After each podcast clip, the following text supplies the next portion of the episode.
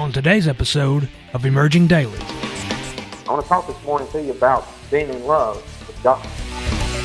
He wants us to be so drawn to Him that we're literally consumed by Him, consumed with the presence of God, consumed with His love, consumed with all that He is. I don't know about you this morning, but I'm not there yet. I am not totally consumed with the love of God. People say, well, I saw this happen, but I didn't want to get involved. But it's gotten to where it's down in the small towns, the small communities. It's gotten to where it's like that in our own home. We don't want to get involved. We don't want to get dirty. We don't want to get our hands dirty. We don't want to get our clothes dirty. We don't want to get our lives a little messed up for the sake of someone else's problem. It's not my problem. Why should I worry about it? Are we going to be like God? Are we going to really follow after the heart of God? You know, I'm not here to get your approval.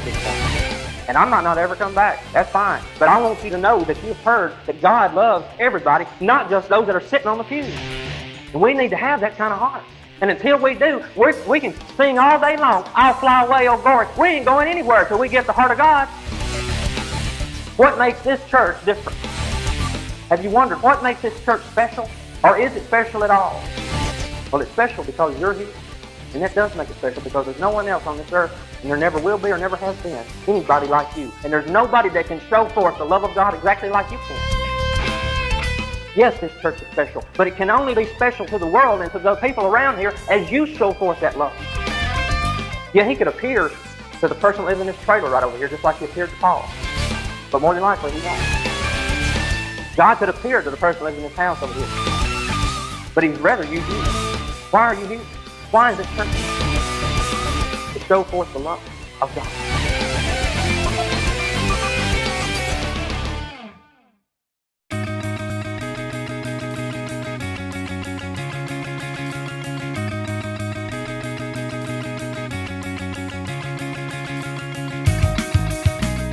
This is Emerging Daily with Charlton Scott Fisher. Scott is the founder and leader of Emerge Nashville, a spiritual refuge that's an evolving ministry expressing radical grace every day. Emerge is supported 100% by listeners like you. To make your tax deductible gift and to learn more about Emerge, visit emergenashville.org or email emergenashville at gmail.com. We hope this program will help you to emerge as pure gold and to stir you to put love into action.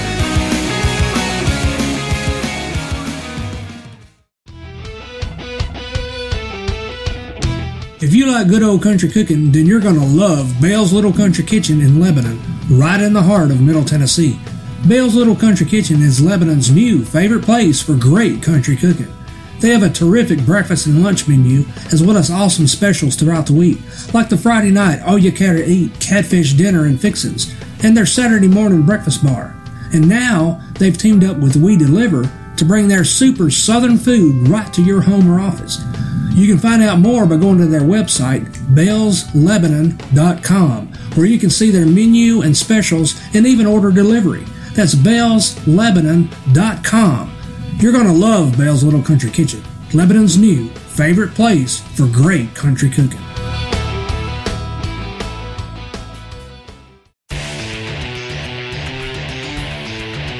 Thanks for joining us today on Emerging Daily. I'm Scott Fisher, and today we're talking about being consumed with the love of God. This is a message that I gave to a church back in the early 2000s. Uh, the church was in Lebanon, Tennessee. It was Big Springs Baptist Church. I had spoken there several times um, to do uh, revivals and uh, to uh, fill in for the pastor when he had to be away. But to, to be quite honest, I don't believe I was ever asked back after I gave this message, and after you listen, you'll probably find out why. But um, you know, as I said yesterday, there's there was uh, some things that the Lord was beginning to show me. I was beginning to see um, that really sort of uh, cut against the grain of the Southern Baptist denomination, as well as several denominations and, and um, traditional views of God and of spirit and ways of interpreting the Bible. And, and I had to really watch what I said, and sometimes I just couldn't hold back. And you'll find that uh, in today's episode. But we're talking about being consumed with the love of God. And I hope this will bless you today. And I'll be back to talk with you again in a few minutes. This is Emerging Daily.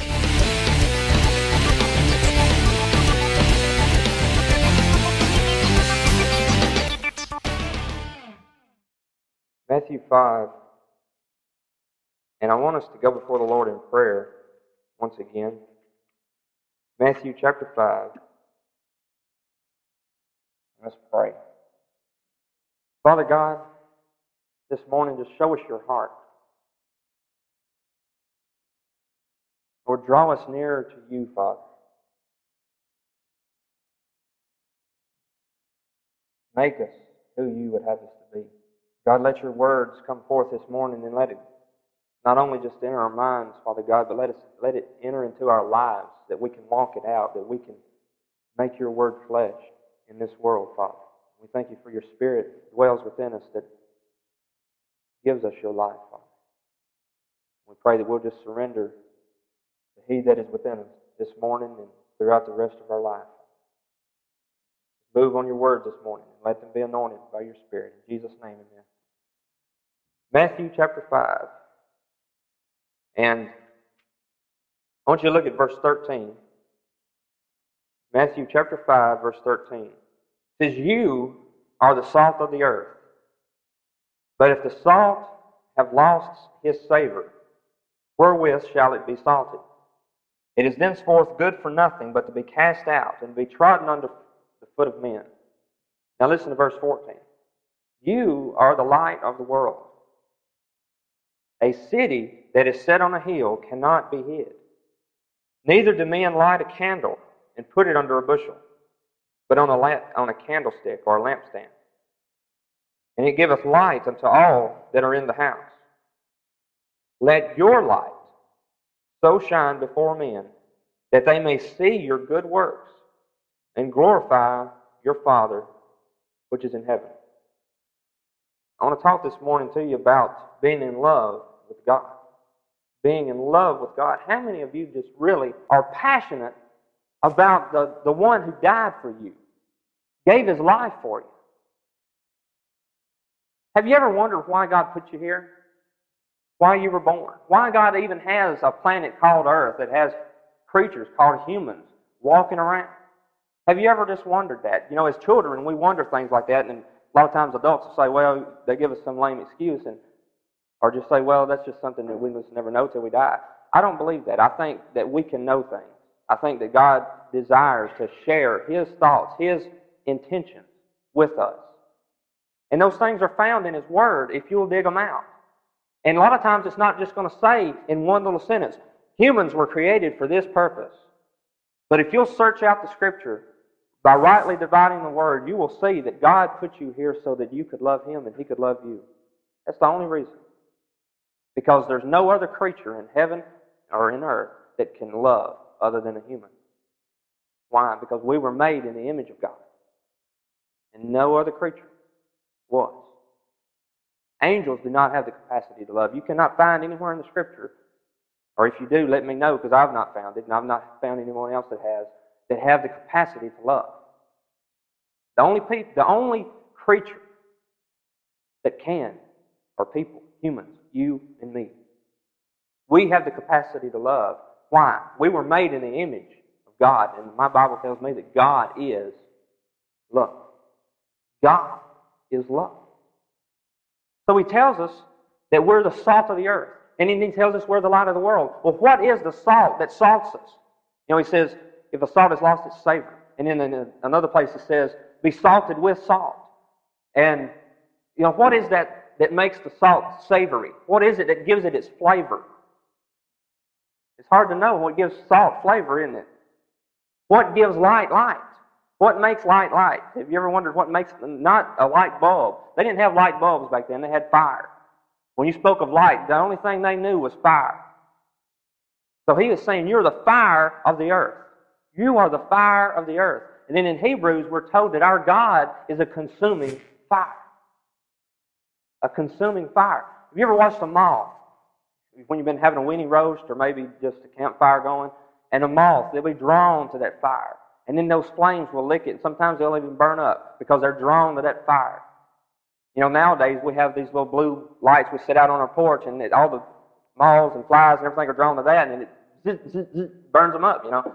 Well, that's how God wants us to be. He wants us to be so drawn to Him that we're literally consumed by Him consumed with the presence of God, consumed with His love, consumed with all that He is. I don't know about you this morning, but I'm not there yet. I am not totally consumed with the love of God.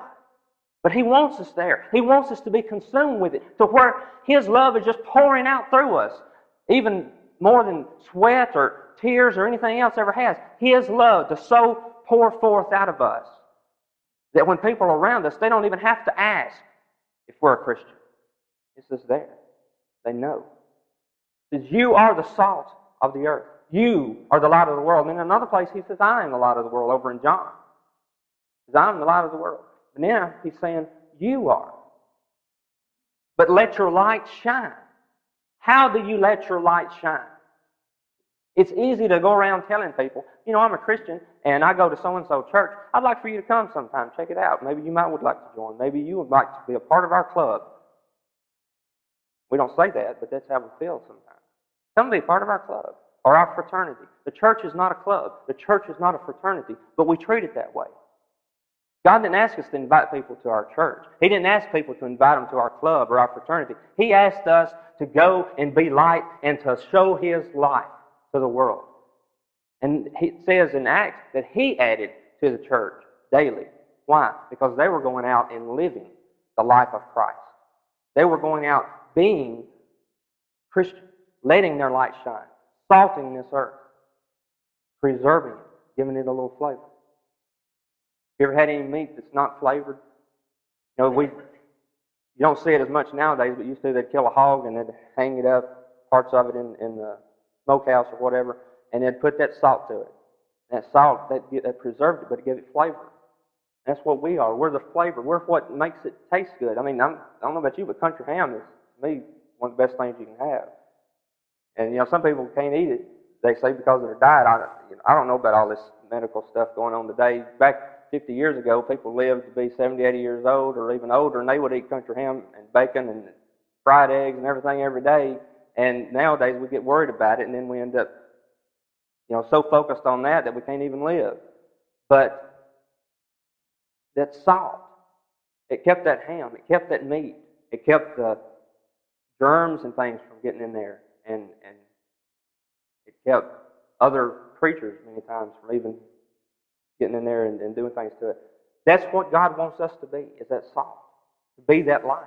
Look, if you will, at 1 John. 1 John, in the back of your Bible. 1 John, is not a very big book. Easy to pass over, but it's full of truth. 1 John chapter 3. 1 John chapter 3.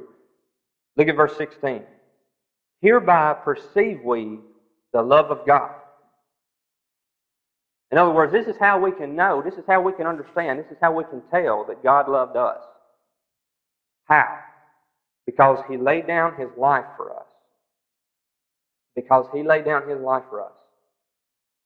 You know, we like to sing songs about how what Jesus did for me, what He's done for me, what He's done for me. Jesus did this for me. Jesus did that for me. He laid His life down for me. Praise God. But listen to the other part of the verse here. We ought to lay down our lives for the brethren we ought to lay down our lives for the brethren. Verse 17, But whoso hath this world's good, and seeth his brother have need, and shutteth up his bowels of compassion from him, how dwelleth the love of God in him? My little children, let us not love in word, neither in tongue, but in deed and in truth. In deed and in truth. The big difference. You can tell somebody all day long that you love them, but are you willing to get down and get dirty with them when they have a need, when they have a problem? Are you willing to, to get your life a little bit dirty? You know the story of the Good Samaritan. Most of you, I'm sure you're familiar with it. But the man got there, he got down in the ditch with the man. He didn't worry about whether his clothes were going to get dirty. He didn't worry about whether the man's blood might get on him a little bit, you know. And in these days, especially with AIDS and the different things that are out there, it's so easy to use things for an excuse not to get involved in someone's life. Not to get involved. And you know, we look at New York City and we look at Los Angeles and we see uh, even Nashville. And we can look at those cities and, and we've heard people say, well, I saw this happen, but I didn't want to get involved. But it's gotten to where it's down in the small towns, the small communities. It's gotten to where it's like that in our own home. We don't want to get involved. We don't want to get dirty. We don't want to get our hands dirty. We don't want to get our clothes dirty. We don't want to get our lives a little messed up for the sake of someone else's problem. It's not my problem. Why should I worry about it? Well, we should, because Jesus did. He worried about it enough that he came down here and died. It wasn't his problem. He was doing fine without getting on that cross. He was doing fine without coming down here and putting on skin and living and having to suffer and bleed and die for you. He was doing fine. He didn't have to, but he did. So let's not love in word, but in deed and in truth. You can't love in word in, in truth without loving in deed. But you can. Now, this is where a lot of people in the church have missed it. They've loved in deed without loving in truth. It's called legalism. It's called works of the flesh. You'll do something that you think should be done just because it's the thing to do when there's really no love in your heart for that person. You're not doing it out of love, you're doing it out of compulsion or because someone makes you feel guilty if you don't. That's not love. That's how the scribes and the Pharisees worship God, you know. They did it because they thought they should, not because they wanted to, not because it was in their heart to do it. Jesus said, You worship me with your mouth, but your hearts are far from me. You're whited tombs. Inside, you're full of dead men's bones. So it's easy to move from one ditch over to the other. To say all the time, I love you, I love you, I love you, and then when problems come, we're not there to help. Or to get over here and feel obligated to always do something, even when there's no love there for the person, but to love in deed and in truth. That's the middle ground. That's where Jesus is. That's where He wants us to be. He wants us to not only do what He tells us in our heart to do, and listen, it needs to be something from our heart. It don't need to be something that just someone else tells us to do. We need to hear the voice of God for ourselves. And that's something that we don't hear enough of these days. You need to learn to be so intimate with your Father that you can hear His voice within your own heart. But when He tells you to do something, you don't have to wonder if it's just a, a, a need to or if it's a guilty thing going on there. But it's His very Spirit talking to you, saying, I want you to do this. And I want you to do it because you love me and because you love this person. But I don't know if God can even use us in that way in truth because many times we don't really have a love. We don't really have a love for the person because we're really not in love with God. You know, God goes back to are we really in love with God? Are we really consumed with His love? The only reason that I have for loving Him, the only even right that I have to love Him is because He first loved me. I don't have to, I can't love Him because it's just in me to love God. We don't have that.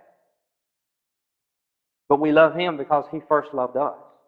But we have to allow that love to grow. We have to allow that love to consume us. It is in there. If you've been born again, there was, there's something in you this morning that's crying out to be filled, and many times you don't know what that is. And you think it's your job, and you think you need to get more involved in your job. You think it's money, you need a little bit more of it. You think maybe it's a car, that you need a little better car, or a bigger house, or whatever it is. You need to get consumed with the love of God. That's what you need. That's what I need. That's what everybody, that's what the world is crying out for. You don't have to turn there, but in Acts chapter 13, verse 22, it talks about, it says that David was a man after God's own heart. That word after, many times people have said, well, you know, God just had a special love for David. And I don't, I don't believe that's what it means. And I have looked at it in the past as even being David was after God's heart, just as a deer pants for the water. Have you ever heard that? As a deer panteth after the water, so my heart longs after thee. But the word is actually, and I to bore you with a lot of Greek, but the word is kata, K-A-T-A, and it means according to or as. So what God is saying when He's saying that David is a man after my heart, He's saying that David has a heart just like mine. And that's why God desired to make him king. He wanted a man in there who was like him. When you were born again, what happened? God placed His heart within you. You have a heart just like His. You have a heart just like God.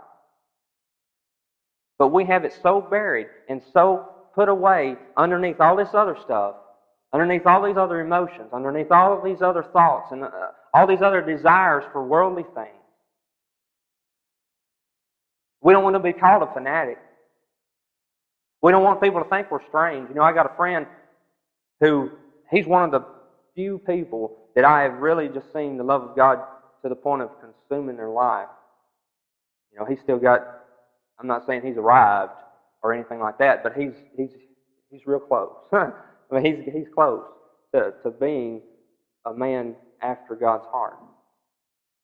And he, he loves to hug people, know, because he's, he's so full of love. And he just loves to, to hug people and to share that love with them. And some people, he'll hug them and they'll just break down and cry because they're they're not used to being touched like that. Other people try to accuse him of being gay, you know, and because we're not used to being loved. But that's how we need to be. Jesus said, you don't have to turn here, but John chapter 15, verse 12. Let us go ahead and look at that. John, the Gospel of John, not, not First John, but the Gospel of John, back in the front of the New Testament. Chapter 15, verse 12 says, This is my commandment, that you love one another. But he didn't stop there. He gave us an example. Jesus didn't just come on this earth to die for you. He came to give you an example of how to die. And he said, To love one another as I have loved you. And then he says, Greater love hath no man than this, that a man lay down his life for his friends. I want to take you, we have a little bit more time here. I want to take you to the Old Testament, and I want to show you part of the reason Sodom was destroyed. Because it's not what you think. It's not what you think. If you will, turn over to the book of Ezekiel. The book of Ezekiel, chapter 16. You may think, well, where is he going? Because we were talking about love, and all of a sudden he gets to talking about Sodom. You'll see. Ezekiel chapter 16. And I want to start reading with verse 44. Ezekiel chapter 16. I want to start reading with verse 44. Now, to lay this in context, he's prophesying to Jerusalem. Okay? And it, it, if you glance at the first two verses, he says, And again the word of the Lord came unto me, saying, Son of man, cause Jerusalem to know what? Her abominations. Her abominations. So look at verse 44. Ezekiel 16:44. Behold, everyone that uses proverbs shall use this proverb against thee, talking about Jerusalem, saying, As is the mother, so is her daughter. Thou art thy mother's daughter, that loatheth her husband and her children. And thou art the sister of thy sisters, which loathe their husbands and their children. Your mother was a Hittite, and your father an Amorite. Now an elder sister is Samaria and she and her daughters that dwell at thy left hand, and thy younger sister that dwelleth at thy right hand is Sodom and her daughters. Now listen to verse 47. Yet hast thou not walked after their ways, nor done after their abominations. Oh, and they're breathing a sigh of release. Know, we hadn't done that. Oh, but listen. But, as if that were a very little thing, thou wast corrupted more than they in all thy ways. Now he's talking to Jerusalem, the city of God. And he's saying, You're worse than Sodom. Worse. You hadn't just done what they did, you are worse.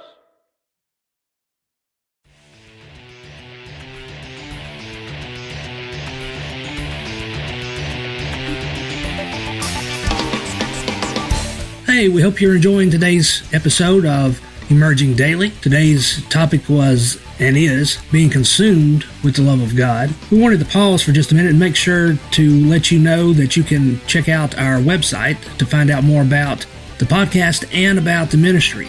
It is emergenashville.org, or you can also go to emergingdaily.com. Either one will get you there. And once you're there, you can find out about our mission, uh, the vision, uh, our values, um, more or less a statement of faith, and some of the impact areas that we're hoping to make a difference in um, in Lebanon, in Nashville, Middle Tennessee, and around the world. So be sure and, and go to our website, check that out, and also pray about getting involved. We're getting ready to uh, try to start having some worship and teaching times. We really want to begin to do these weekly, and we're still trying to, to find a worship leader that'll help us with this. Um, starting out, it'll be a volunteer position, but we hope that before long, very soon, it'll be a full time position. And um, also, we're still um, seeking out venues where we can hold these weekly. Doesn't necessarily have to be the same one every week. We want these places to be convenient. We could have one in Lebanon, one in Nashville, that'd be great. Um, we want it to be where everybody can feel comfortable. We don't want it to be a church type setting. We want it to be somewhere where you feel comfortable uh, to be yourself and just come in there and experience God. So pray about that. And um, again, we, please go to our website and also think about uh, supporting this podcast. We would really appreciate it. We'll get back to our message here in just a second. We thank you. God bless you.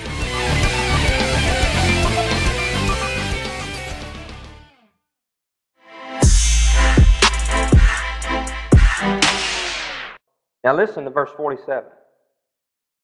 Yet hast thou not walked after their ways, nor done after their abominations. Oh, and they're breathing a sigh of release. You know, we hadn't done that. Oh, but listen. But, as if that were a very little thing, thou wast corrupted more than they in all thy ways. Now he's talking to Jerusalem, the city of God. And he's saying, You're worse than Sodom. Worse. You hadn't just done what they did, you are worse. As I live, saith the Lord God, Sodom thy sister hath not done, she nor her daughters, as thou hast done, thou and thy daughters. Now listen to verse 49. Behold, this was the iniquity of thy sister Sodom. And you might want to list these, write these down. Underline. Pride. Fullness of bread. Abundance of idleness was in her and her daughters. Neither did she strengthen the hand of the poor and the needy. And they were haughty and committed abomination before me. Therefore I took them away as I saw good. Now, it's easy for us to, to look out in the world and to see a group of people and to point our finger at them and say, they're going to hell. Easy to do. And Jerusalem was like that. Even in Jesus' day, scribes, Pharisees, Sadducees, they were the same way. It was easy for them to go around telling everybody else, look, you should be like me. You should be a Christian. You should come to church. It's easy to do that. It's easy for us to look out in the world and see the drug dealers and point our finger at them and hold our nose up high and say, they're going to hell. They need to come to church. Why should they come to church? What are we going to do except criticize them and put them down and tell them how bad and how sorry they are? Why should they even bother? It's easy for us to look at the harlots and the prostitutes and say, they're going to hell. And Jesus took a, a prostitute and said, I do not condemn you. And we do it all the time. The church, not necessarily this church, but the body of Christ, does it. We take a homosexual, and we sure don't want any of them in our church. But Jesus, what would he have done? I goes back. That's a that's a little saying that's almost became a cliche now. But what would Jesus do? What would he do? Well, let's not even go to that extreme. What about the, the teenager that's got a ring in their nose and three or four down their eyebrow here, five or six in their ear, their tongue pierced, their lip pierced, maybe some on their body elsewhere? Do we want them in our church? You might not, but I guarantee you God does. Are we going to be like God? Are we going to really follow after the heart of God? You know, I'm not here to get your approval this morning. And I might not ever come back. That's fine. But I want you to know that you've heard that God loves everybody, not just those that are sitting on the pew. And we need to have that kind of heart. And until we do, we can sing all day long, I'll fly away, oh glory. We ain't going anywhere till we get the heart of God. We can sing all day that song. And we can say, God, do something. God's not going to do something till we do. Because we are the body of Christ. We're His hands, we're His feet, we're His arms that reach out and hug somebody. We're His mouth that tells them we love Him, and then we're the feet and the knees that get down and get dirty with them and help them. Praise you. I want you to look at real quick at Proverbs chapter 6. Proverbs chapter 6. Proverbs 6, verse 16. These six things doth the Lord hate. And you won't find an earring or a tongue piercing or pink hair or any of those things listed right here. These six things, yea, seven, are an abomination unto him.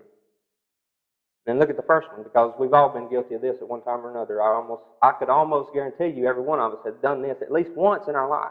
A proud look. Looking down at somebody else that maybe doesn't have what we have, or they're not as good as we are, we think.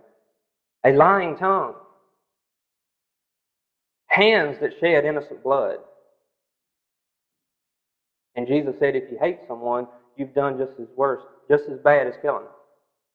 A heart that devises wicked imaginations. Feet that be swift in running to mischief. A false witness that speaks lies. And he that sows discord among the brethren. Those are called abominations. Abominations. That means that's something that just makes God sick. It just makes him sick. And we're too busy judging people because of outward things, because of lifestyle choices and things like that. Let's begin to show them the love of God, regardless of who they are, what they look like, what they do. They might be a drunkard. They might be a dope addict. They might be a dope pusher. They might be this. They might be that. It doesn't matter what they are. We're not told to condemn them. We're told to love them. Not to point our finger at them. There's another place that he's telling Israel until you put away the pointing of the finger, I'm not going to bless you. There's no prerequisite to receiving the love of God other than the fact you have to exist. That's all. The only prerequisite. The only thing, in other words, the only thing that qualifies you, that makes you available to receive the love of God, you have to exist. That's all. No, you do not have to clean up your life before you have to before you come to God. You do not. God's the one that cleans your life up daily. It's a process. You don't have to get all cleaned up and, and before you come to God. The world wasn't in, the world was probably in its worst shape, and we think it's bad now, but the world was probably in probably probably in one of its worst states when Jesus was here. Looking back at history and, and everything, it's probably in one of its worst states because the Roman government was at a state and a, in a time in which it was very perverse. There were all kinds of things going on. It was very perverse, very wicked, twisted. And Jesus came in the midst of all that. And not only did he do that, the Bible tells me that he ate and he drank with what the church people called sinners. What the scribes and Pharisees pointed their finger at him and said, Look, you're no better than they are if you're going to go and be fellowshipping with them. And I guarantee you, Jesus, when he was there, he wasn't telling them how bad and how sorry they were. Because are you going to want somebody eating with you and fellowshipping with you that's going to tell you how low down and bad you are? No. And the Bible says that he was a friend of sinners. But they saw something different. They saw something different about him. He didn't condemn them. He loved them. And they saw something different that drew them to God and that caused them to want to change. Not because somebody told them they had to, not because somebody told them that they were bad and, and low down and no good, but because Jesus loved them, He exalt, he, he edified them. He lifted them up out of the miry clay. He held them up high. He said, I love you so much, I'm willing to die for you. And then He didn't just say it, He did it. What makes this church different? What makes Big Springs Baptist Church different? The fact that it's got Baptist in it, the fact that it's on Big Springs Road, what makes it different? Have you wondered what makes this church special? Or is it special at all? Well, it's special because you're here. And that does make it special because there's no one else on this earth, and there never will be or never has been anybody like you. And there's nobody that can show forth the love of God exactly like you can. You have a unique personality. You have unique gifts, unique abilities and a combination of all those things in a unique way that you can show forth the love of God in such a way that nobody else ever could or ever can. Not even Jesus, because he had a certain personality, certain giftings in his, in his human fleshly body and life that he couldn't even express God the way you can. Yes, this church is special, but it can only be special to the world and to the people around here as you show forth that love. Because you are the body of Christ. You are the ones He inhabits. And God could do whatever He wanted to do, but He decided to place a, a church here on Big Springs Road to reach this community for God, for Him, for His kingdom. Yeah, He could appear to the person lives in this trailer right over here, just like He appeared to Paul. But more than likely, He won't. Paul wouldn't have been in such a place in his life to have received that vision if it hadn't been for Stephen and for some of the others there that, that were sharing the gospel at the time. Because he was standing there when Stephen was stoned. God could appear to the person who lives in this house over here. But he'd rather use you. Why are you here? Why is this church here? To show forth the love of God. Now, I got a statement written down here that came to me last night. And you may take offense to it, Now, I don't mean for you to, but just listen to it. As Baptists, we get hung up on the Great Commission. We get so hung up on the Great Commission that we miss out on the Great Commandment. Anybody know what the Great Commandment was? To love God with all your heart, soul, strength, mind. You know, every, in other words, everything that you are, to love God. And then the, the second one is likened to it, to love your neighbor as yourself. We get so hung up on the Great Commission that we miss the Great Commandment.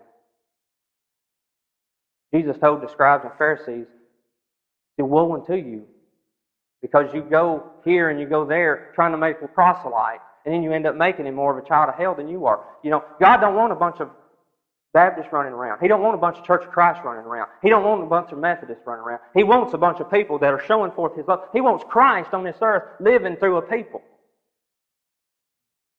We don't need to make them more of a child of hell than we ourselves even are. We don't want them to have our hang-ups. We don't want them to be like us. We want them to be like Him. And that's what we should want to be, is like Him. Let's not get so hung up on the Great Commission that we miss love. The scribes and Pharisees, you know, they had it down. But Jesus said, You've missed the weightier things of grace and of love and of worship and those things. You've missed the, the, the more important thing. You can sing hymns all day, and that's not worship, but you can worship using hymns. Are you hearing me? You can sit and pray all day, and God won't hear you until your heart is praying, until it's really, it's real, until it's coming from your heart. You can speak words all day long, and know they won't go past the ceiling, but they don't have to, because He's in you. But He still won't hear it until it's coming from your innermost being, until it's something real, until it has life and until it has your heart cry. And God don't want you to just pray to Him to get something. He wants you to have intimate times with Him. Just Him. Just you and Him talking. God's concerned about your life. If He's numbered your hair, do you not think that He worries and not worries? He's concerned about your work, your job, your relationship with your husband, your relationship with your wife, your relationship with your children, or if you're a child, your relationship with your parents, your, your friends at school, He is concerned about you. I want to close with this verse John chapter 12. John chapter 12. Jesus has just been and uh, he's already raised Lazarus from the dead, and he's riding into Jerusalem. And I want you to look at verse 20 says there were certain Greeks among them that came to worship at the feast. And the same came to Philip, which was of Bethsaida of Galilee, and desired him, saying, Sir, we would see Jesus. We would see Jesus. And Philip comes and tells Andrew, and then Andrew and Philip tell Jesus. Now, what does Jesus, how does he reply? How does he respond to that? It says, And Jesus answered them, saying, the hour has come that the Son of Man should be glorified. Verily, verily, I say unto you, except a corn of wheat fall into the ground and die, it abides alone. But if it die, it brings forth much fruit. He that loves his life shall lose it. He that hates his life in this world shall keep it unto life eternal. If any man serve me, let him follow me. And where I am, not where I'm going, but where I am. He's talking about in his walk with God. Where I am, there also will my servant be. If any man serve me, him will my Father honor. Now is my soul troubled, and what shall I say? Father, save me from this hour? But for this cause came I unto this hour. Father, glorify thy name. Now, he knows he's getting ready to go to the cross. And he says, Now is my, tr- my soul troubled. Father, you know, should I ask God to save me from this? He says, No, this is why I was put here. This is why I'm here. But I want to direct you again to verse 22. Excuse me, verse 21. It says, Sir, we would see Jesus. I've already gone over my time. I won't get to show you the Good Samaritan. But Jesus was asked, Who is my neighbor? Which one was the neighbor? Was it the priest who walked by? Or was it the Levite who walked on by? Or was it the man who got down and got dirty with the man? Cleaned him up, fed him, helped him, put him in a motel, and inn. And not only that, gave him enough to uh, leave him there for another couple of days. And he said, If that's not even enough, I'll pay whatever's left when I come back. Are we willing to get down and get dirty? Are we willing to get our hands a little dirty? Are we willing to get our pants a little dirty? Are we willing to get our lives a little dirty? You know, sometimes we think we're so clean and so pious and so good and so cute in our lives that we don't want to get dirty with people, with their problems. I do. If, y'all don't mind, I would like to have a hymn of invitation, if for no other reason, for y'all to just sit there and think about what we've talked about this morning. You don't have to come up here. But I want us all to just think about what God wants us to be, how He wants us to be, what He wants us to do. The Bible says that God is love. The word Christian does not only mean a follower of Christ, it means one who's Christ like, a little Christ. Are you a Christian? Do you know the Lord? Have you accepted Him as your Savior? Because He did die on that cross for you. He gave His life. He shed his blood. And when he hung there, I want to share something else with you that's, to me, it, it, it just blew my mind when I first saw it. But the pictures with him with a little cloth on, he was, he was naked when he hung there. And that breaks my heart. Because there's nothing more humiliating than to be naked, hanging in front of people, bleeding, dying. In front of them, naked. Think on that for a second. And we're afraid to even help somebody that needs a little help, and he hung there naked, dying, bleeding, in agony for you and for me. Don't just love in word, but love deed, love and truth. Let what you do come forth from within you by the Spirit of God. If y'all you wouldn't mind coming?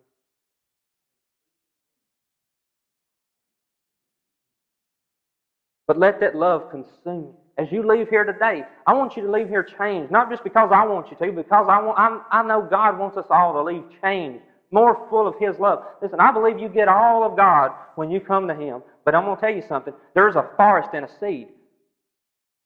Yes, you get all of God, but it's in seed. You have to allow it to grow. You have to allow it to grow. And if you're hard and if you're not allowing that seed to grow in your life, you've got to get broken. You've got to get like that alabaster box that that woman poured out that spikenard on and anointed Jesus. You've got to get broken. Allow Him to break you so that His love can be that sweet smelling ointment that, that, that anoints his, this world with His smell.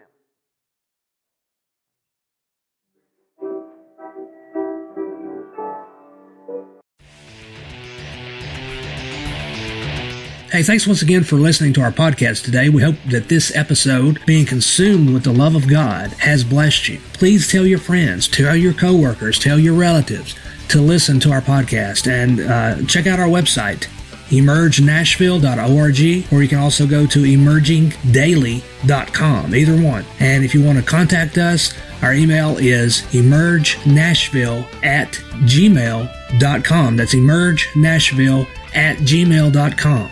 And don't forget, beginning Monday, we'll have a new round of episodes that are very current, that'll be dealing with things that are going on in in and around Nashville, in our nation, and in the world, and how those things relate to love and to God and to us spiritually, and how that we can begin walking in love, emerging in a love walk that impacts the world.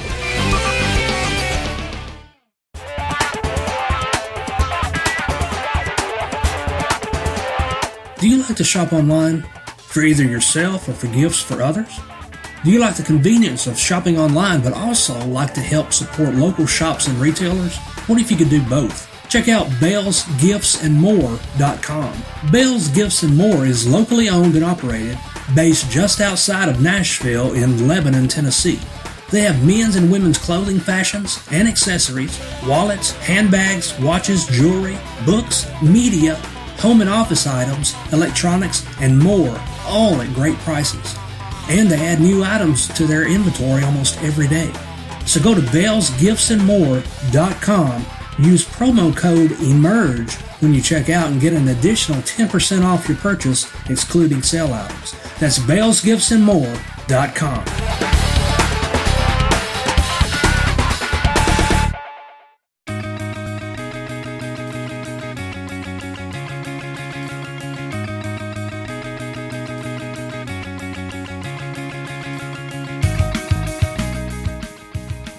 Thanks for listening today, and we hope you were stirred to put love into action.